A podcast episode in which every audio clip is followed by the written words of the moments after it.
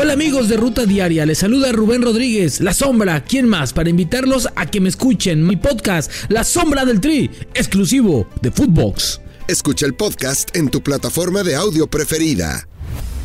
Esto es Footbox Today Mundialista.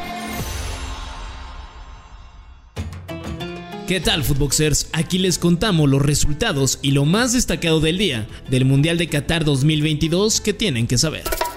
Argentina y Messi respiran.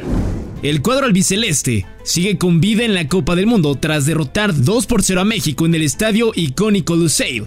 El cuadro sudamericano estaba obligado a sumar de a 3 tras la sorpresiva derrota que sufrieron en su debut frente a Arabia, a lo que el técnico Lionel Scaloni realizó varios cambios en su once titular, mientras que México apostó a jugar sin un centro delantero. Argentina propuso, México apostó al orden defensivo, y quién más que Lionel Messi para abrir el marcador con un disparo desde fuera del área que derrotó a Memo Ochoa al minuto 64. Cuando el tricolor buscó el tanto del empate, la albiceleste aprovechó el cansancio azteca para poner el 2 por 0 con una anotación de Enzo Fernández. Con este resultado, Argentina se ubica en el segundo puesto del grupo C con 3 unidades y peleará por el boleto ante Polonia, mientras que México se ubica en el último lugar con un punto y se enfrentará a Arabia Saudita buscando un milagro. Gerardo Martino dio sus palabras después de la derrota. Mientras uno tenga posibilidad, siempre hay que intentarlo. Y, este, y de la misma manera que Arabia tiene necesidad de ganar el partido, nosotros también tenemos la misma necesidad. Arabia necesita meter goles, nosotros necesitamos meter goles. Este, creo que en la vida y en este caso los futbolistas, los que estamos, los que competimos permanentemente, estamos acostumbrados a levantarnos y a ir por otra oportunidad, sobre todo cuando, cuando la tenemos. Es difícil, sí, seguramente difícil. El segundo gol de Polonia hoy hizo daño y el segundo gol de Argentina hoy hizo más daño. Lewandowski brilla.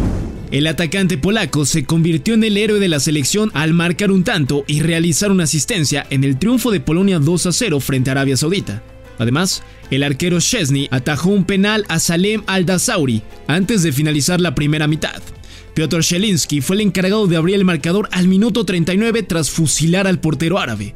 En la segunda parte, Robert Lewandowski aprovechó un error brutal de la defensa rival para colocar el segundo tanto del encuentro al minuto 82, que al mismo tiempo es el primer tanto que hace en Copas del Mundo, y así finiquitar la victoria de Polonia. Mbappé rompe el maleficio.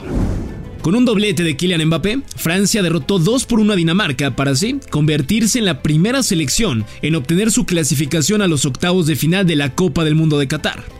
De esta forma, el campeón del mundo rompió el maleficio de este milenio, luego de que Francia, Italia, España y Alemania conquistaran la Copa del Mundo, fueron eliminados en la primera ronda del siguiente Mundial.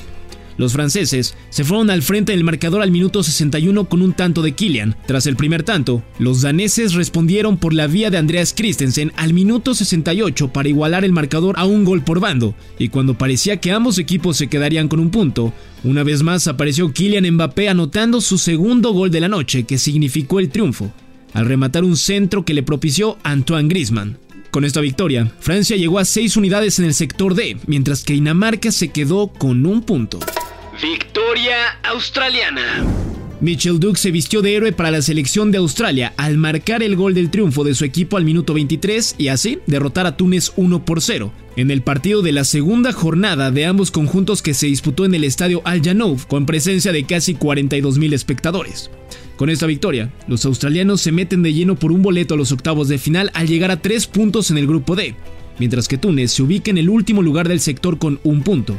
En la última jornada del grupo, Australia se enfrentará a Dinamarca buscando ambos equipos su clasificación a la siguiente fase, mientras que Francia, ya clasificada a octavos, se medirá ante Túnez. Para el día de mañana, entrarán en actividad el grupo E y F de la Copa del Mundo. El equipo de Japón se enfrentará a Costa Rica a las 4 de la mañana hora Ciudad de México, en el estadio Ahmed Bin Ali. En ese mismo sector, España y Alemania disputarán uno de los partidos más esperados de este mundial. Será a la una de la tarde en el estadio Al Bayt. Por parte del grupo F, Bélgica se medirá a Marruecos a las 7 de la mañana en el estadio Al Tumama. Y para cerrar la actividad del grupo, Croacia va a medirse a Canadá a las 10 de la mañana en el Estadio Internacional Califa. Recuerden escucharnos a través de Spotify, donde encontrarán lo mejor del Mundial de Qatar 2022. Califiquen el podcast con 5 estrellas, compártanlo con sus amigos y disfruten de todo el contenido que tiene Footbox por Spotify. Esto fue Footbox Today Mundialista